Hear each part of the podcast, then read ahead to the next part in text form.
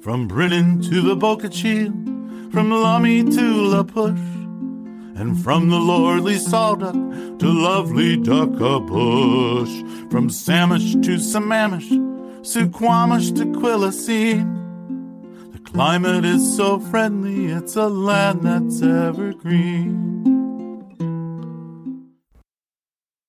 Hello, and welcome to the History of the Evergreen State podcast. I'm your host, John C., and thank you for joining me today for episode 86 Yacolt and the Big Burn. Before I dive into the episode, I wanted to announce here on the show that I have also started a YouTube channel. Right now, I have about 10 videos uploaded, and for now, I'm working on turning old episodes into videos, and I've dabbled in making some original content over there as well. Be sure and check it out if you can, and don't forget to subscribe over there too. Speaking of enhancing the reach of the show, there is also now an Instagram page. Links for both of those will be in the show notes. I'm going to try and get a few of these episodes recorded in advance because I've got a busy couple of weeks coming up, including attending opening night and the next two Mariners games following that. So, this is just to be on the safe side in case I end up losing my voice again. A delay in episodes can be avoided this way. Also, the weekend before that, falling on Medal of Honor Day, is a tour I'm taking at Evergreen Washelli Cemetery in North Seattle, led by the wandering historian, going over all of the Medal of Honor recipients that have been buried there over the years. It's totally free, so you should check out his Facebook page for more info on that. It sounds like it's going to be a great time. While the Chinook tribes dominated the western regions of southwest Washington, the Cowlitz and Klickitat tribes dominated the inland territories, including what is now central Clark County. The Cowlitz tribe occupied over 2.4 million acres at their peak and were separated into two groups, the Upper and Lower Cowlitz. The Salishan language groups Lower Cowlitz spanned from near the Columbia's banks in present day Clark County to as far north as Mossyrock in present day Lewis County. In 1811, explorers from John Jacob Astor's Pacific Fur Company met a small group of Lower Cowlitz a short distance up the Cowlitz River from the Chinook burial mound off Coffin Mountain in present day Longview. Coffin Mountain would actually be leveled during the curation of Longview to use for the building of roads, and thus it no longer exists. Trappers from the Northwest Company came up the Cowlitz River two years later and discovered members of the tribe there. The Klickitat tribe originated near the Rocky Mountains to the east, but the hostilities presented by the Cayuse tribe drove many of them west. Some of them crossed the Cascade Range, blending with the Cowlitz to become the Western Klickitat. They, like the Cowlitz, relied on fishing, hunting, and harvesting fruits and root vegetables for their food. The Klickitat were also noted for their outstanding horsemanship. Both tribes traded anything from dried fruit to slaves. Because they had tribal ties on both sides of the Cascades, the Klickitat thrived as middlemen between the coastal tribes and those living east of the mountains. Cowlitz women were known for their incredible ability to weave watertight baskets with beautiful and elaborate designs. The Cowlitz and the Klickitat were both decimated by the illnesses that plagued Northwest tribes in the 1820s and 30s. However, the Klickitat population was not as badly affected as the others, owing to its members' lack of exposure to Westerners. The Klickitat population was estimated to be between 700 and 800 by the arrival of Lewis and Clark in 1806 and just 410 by the federal census of 1910. A significant loss for sure, but far less terrible than the near total annihilation of many other tribes. However, later in the 20th century, the recognizable Klickitat population declined owing to intermarriage with other tribes, particularly the Yakimas. Only 21 Klickitats were identified in the Evergreen State in 1970, with several of them living on the Yakima Reservation. The Cowlitz people were hit harder by disease, but as a tribe, they proved to be more robust. The Cowlitz population was reported to be only 127 in 1887, down from the more than 1,000 earlier in the century. This number has risen to around 1,600 in recent years, owing to the tribe's acceptance of people with 1/16th or more Cowlitz blood as members. The Cowlitz achieved federal recognition as a tribe in 2002 after decades of effort, and since then, new tribal enrollment has been limited to births of current members. After a decade of attempts to try and establish a reservation, it was announced by the tribe in 2015 that 152 acres in Richfield had been set aside for the establishment of a reservation. Cowlitz tribal chairman Bill Iyall stated in a press release soon after, after 160 years of longing for a reservation within our aboriginal lands, I welcome all Cowlitz people to come home. We are no longer a landless tribe. The Cowlitz Reservation offers new opportunities in our Aboriginal land and the community which the tribe will deliver from generations to come. Since that announcement, the tribe has opened the ilani Casino Resort and a 250 room hotel which employs over 1,000 people despite numerous lawsuits and setbacks in the process. The term Yacolt is derived from a Klickitat word that means in general haunted location. There are at least four conflicting tales of how it came to be known by that unappealing moniker. The most popular version claims that a group of Native American youngsters collecting berries at the spot vanished into thin air, never to be seen again. It was considered that they had been abducted by bad spirits in accordance with their beliefs. In another version, the children are replaced with a beautiful and love struck native maiden who went into the woods and vanished forever after her father rejected her preferred suitor. J.P. Banzer, an early settler, passed on a third version in 1901 that combines aspects of the first two. He stated in an interview, this is what his one Indian told him, and it's likely what his father or grandpa told him because they didn't have a written history and stories were passed down from father to son and so on.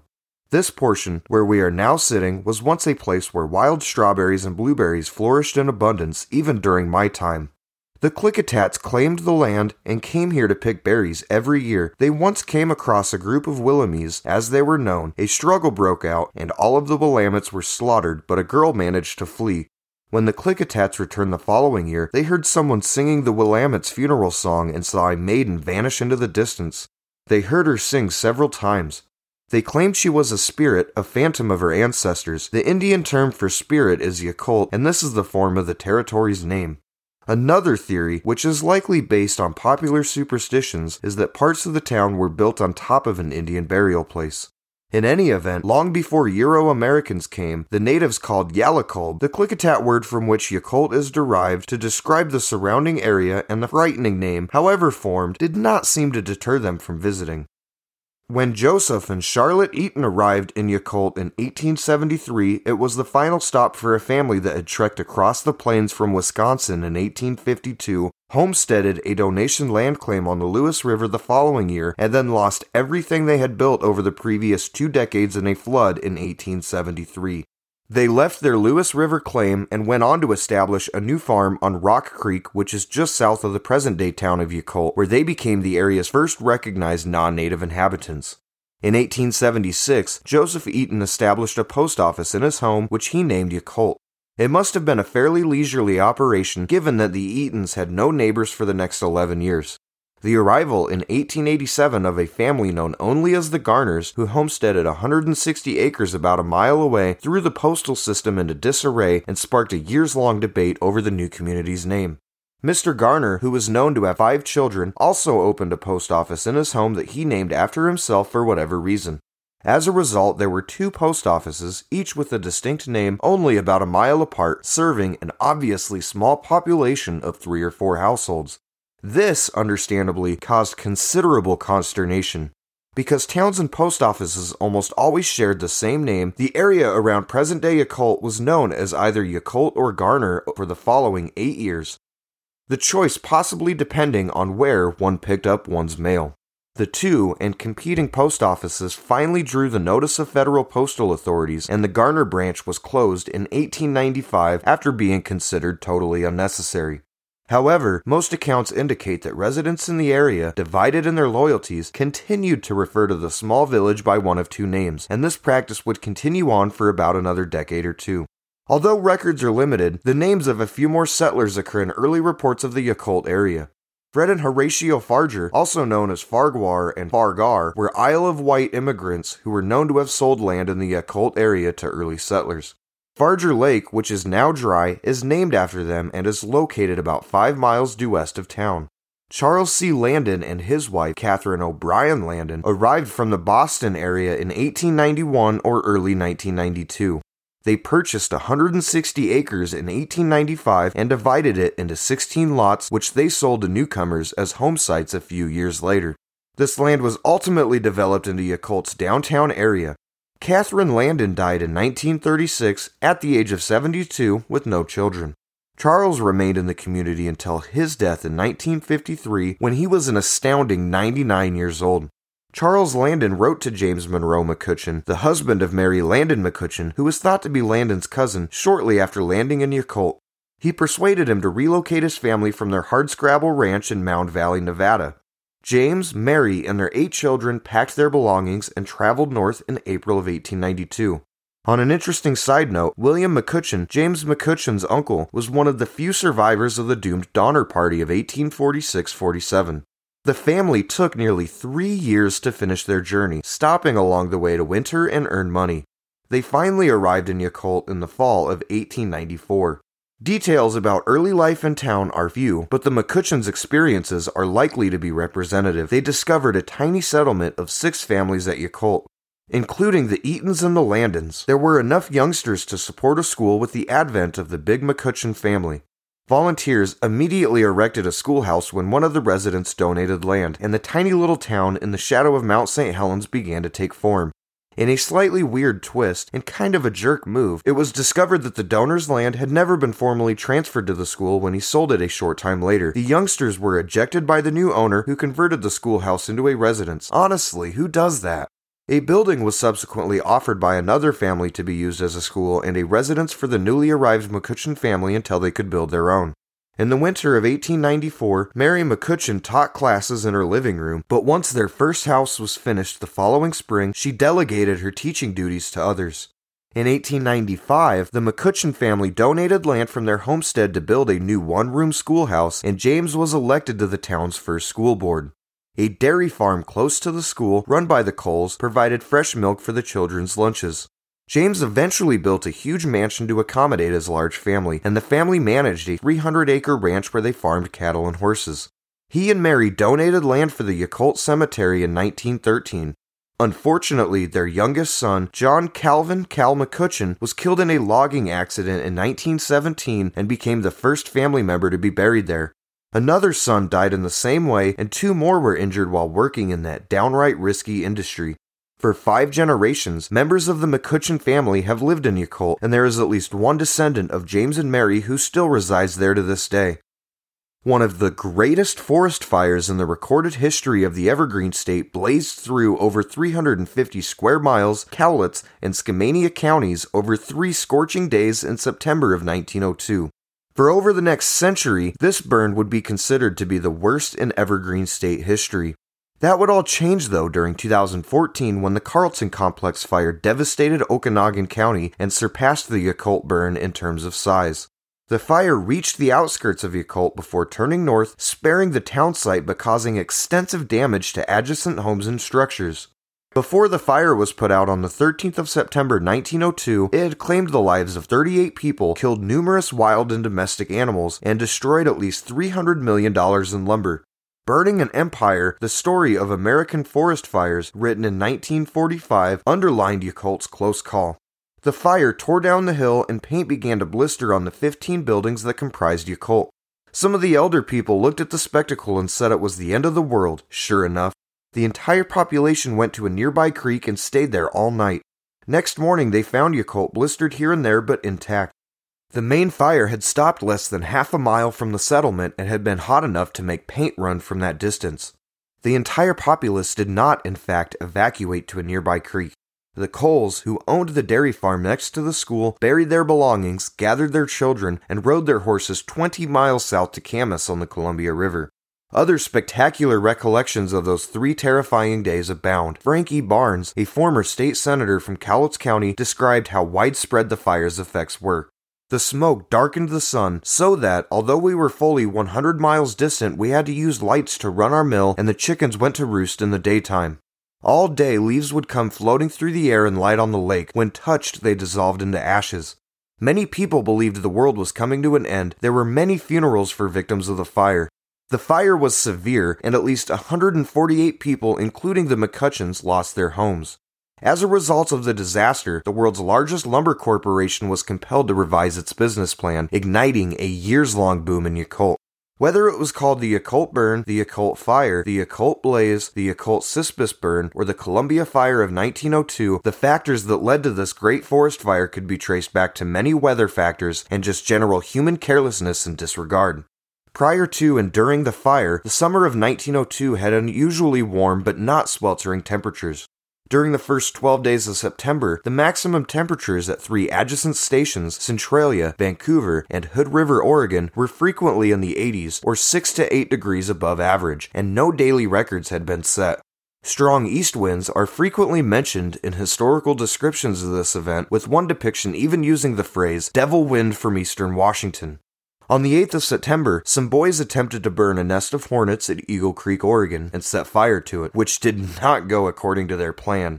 Other huge fires broke out there soon after, either on their own or in combination with others, including one that was caused by a train at Dodson, Oregon, while across the Columbia River, fires moved from the Eagle Creek drainage to the Bridal Veil drainage. Reports of fires were made in the Lewis River drainage, the Wind River drainage, the Lacamas River drainage, and the Kalama River drainage. The flames were fanned by dry easterly winds and were fed by an extremely dry summer, dead brush, and numerous large piles of slash.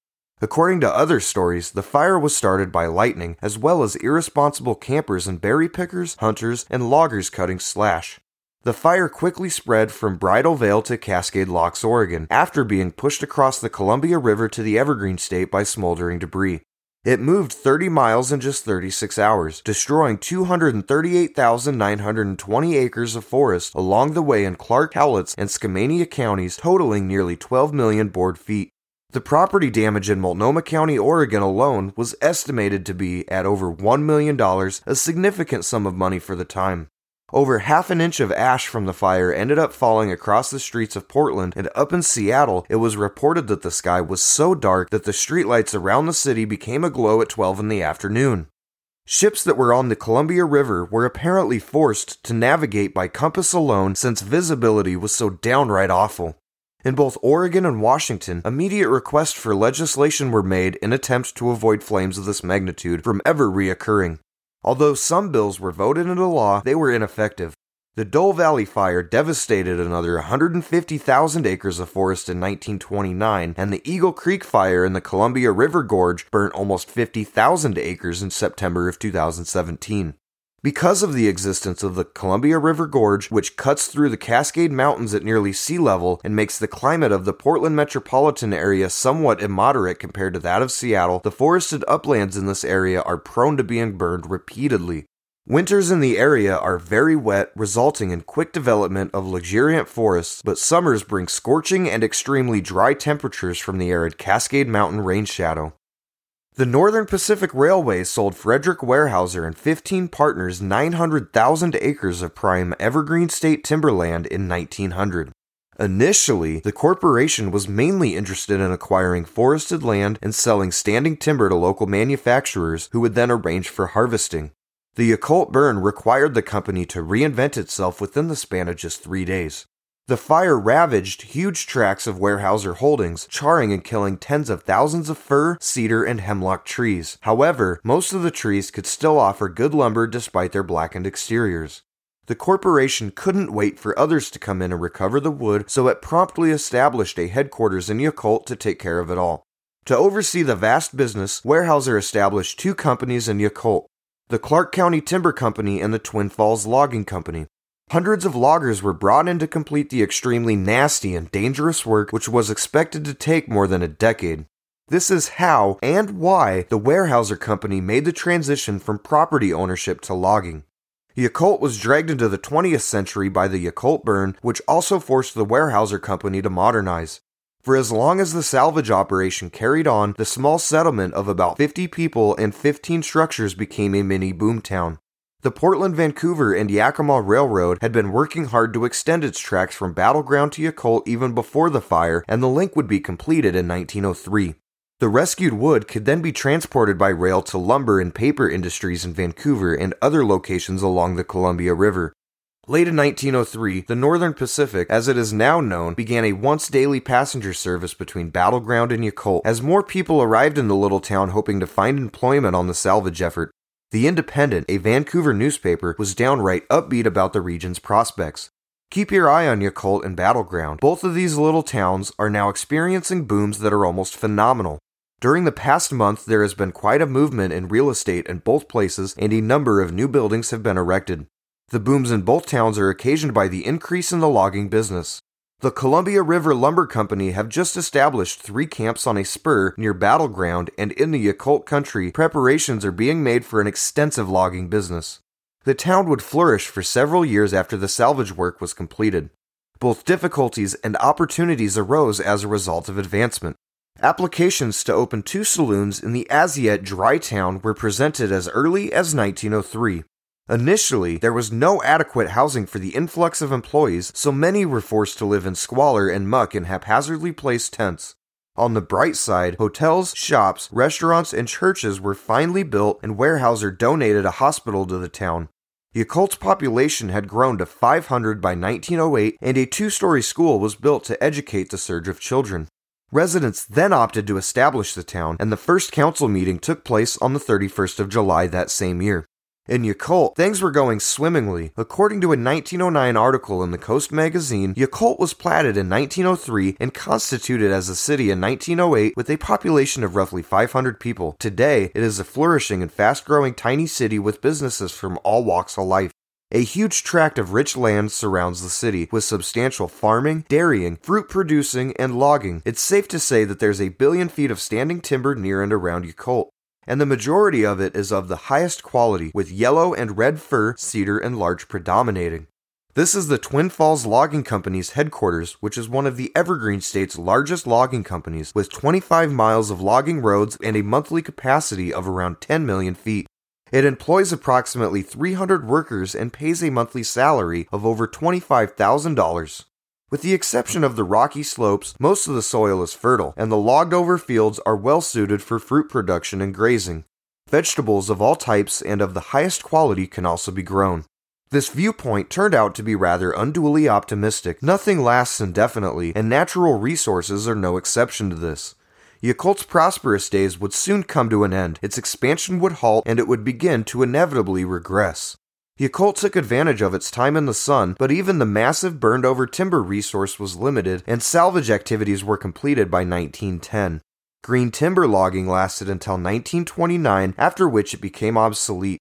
Weyerhaeuser's general manager, George S. Long, stated on the 4th of December 1929 that the Clark County Timber Company would be terminating its operations in the Yacolt area. He was quite pessimistic about Yacolt's prospects. At Yacolt, we have two or three worn out buildings, all vacant and of no apparent value, including an old warehouse, a residence formerly occupied by our logging superintendent, a hospital building which has been robbed of much of its equipment, and one or two very small buildings of no value. In fact, none of them have any value today because Yacolt is completely dead with no promise of a future life. George Long's prognosis, like that of the Coast magazine, was overly pessimistic by half. True, the population of Yacolt decreased from 520 in 1920 to 295 in 1930. By 1940, the Northern Pacific was only running one train every week to Yacolt, where the population had plummeted to 207 people. However, that was to be the lowest point. The small town hung on and stuck it out, and in the decades that followed, it began to make small but substantial strides towards recovery.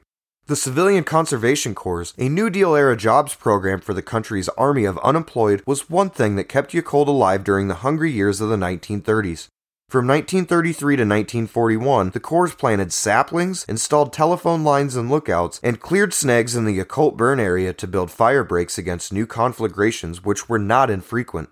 These fires that popped up in the area over the continuing years, in addition to others in 1910 that were dubbed the Big Blowup in Oregon, Idaho, and the Evergreen State, all eventually helped to lead to a drastic change of thinking by the National Forest Service when it came to fighting these blazes. It came to be known as the 10 a.m. policy. No matter its size, location, or its environmental factors, any fire that started in the United States would be doused and put out by 10 a.m. the day after it was discovered. It was a risky, culturally significant step. In the following decades, the nation's admiration for the valiant firefighters who came to be known as hotshots and smoke jumpers grew. Because forest fires were never permitted, there was a buildup of heavy ground cover and dead trees. Many scientists now concur that the flames of that time period, which provoked such action, prepared the way for the fires of today.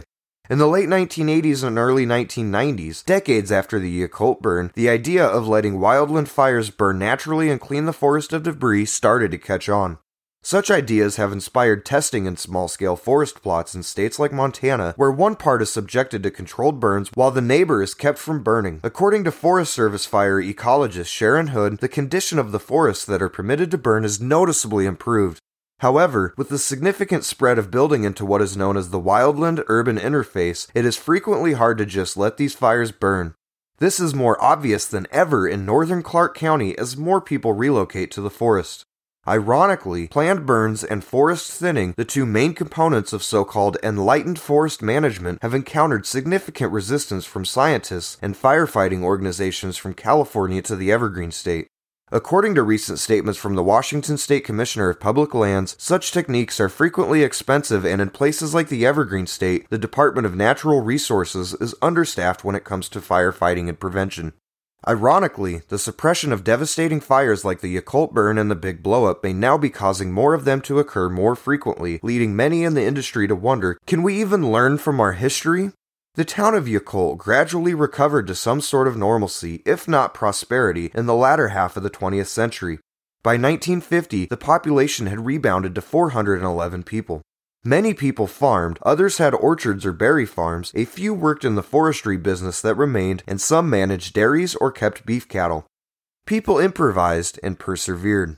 However, population growth was modest, and the entire population of Yacolt in the 1980 federal census was only 544 residents. But then something happened.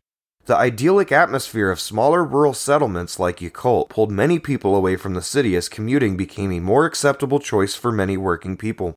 By the year 2000, the town's population had risen to 1,055, nearly doubling from the previous total of 20 years prior. The population was predicted to be 1,470 in April of 2009, and it was expected to roughly quadruple over the next five years. However, as of the 2020 census, the town's population was just over 1,600 residents. There were still some hiccups in Yacolt's path going forward, though. One such problem was the anticipated closure of the Larch Mountain Correctional Facility, which never actually ended up happening and was expected to result in the loss of up to 170 jobs in Yacolt. This would have further affected the community when you think about the volunteer crews from that facility that have been of considerable assistance to the community over the years, putting in over 640 hours on local projects alone in 2009. Despite certain setbacks, life in Yacolt isn't all horrible right now as the town continues to rebound from the last couple of years we've all been dealing with for so long now. The town's proximity to the Portland Vancouver metro area continues to benefit it immensely. It has its own elementary school, which is part of the Battleground School District, as well as a new town hall, which opened in 2010, and the railroad has returned once again. The Chelatchie Prairie Railroad is run entirely by volunteers and runs a vintage steam engine that takes tourists on a 10 mile excursion from Yacolt to the Lewis River Valley. Many towns and cities, as well as the people who live in them, continually face difficulties, but Yacolt has experienced far worse. It fought its way back from near extinction when its population plummeted by half over a 20 year period, survived one of the Evergreen State's worst forest fires in its history, and made it through the darkest days of the Great Depression. Yacolt, Clark County's smallest incorporated town, has weathered all of this and will no doubt be around for a long time to come. And if you ever get the chance to visit or stop and stay for a while, it's a great little town with many recreational opportunities. If you're enjoying the show, please leave a five star review and don't forget to subscribe so that you never miss a new episode. Doing so really helps the show to grow, so any help that you can give in that regard will be greatly appreciated.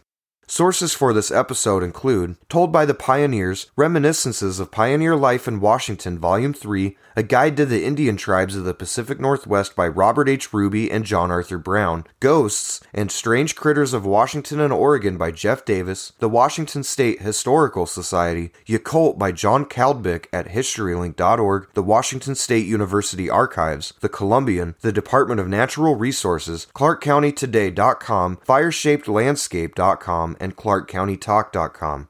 Thank you for listening to episode 86 Yacolt and the Big Burn. Episode 87 will be released next week. A special thank you goes out to Al Hirsch for providing the music for the podcast. If you have any questions about the show, please contact History of the Evergreen State Pod at gmail.com.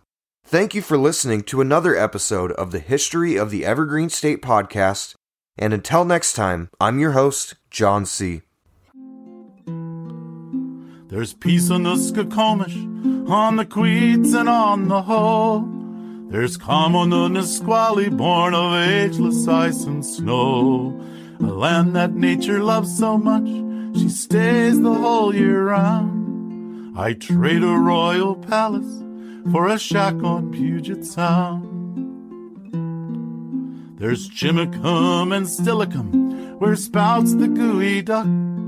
The singing still Stillaguamish and the swirling Skookumchuck. And Moclips and Copalis, where the razor clams abound. A little bit of heaven is a shack on Puget Sound. A little bit of heaven is a shack on Puget Sound.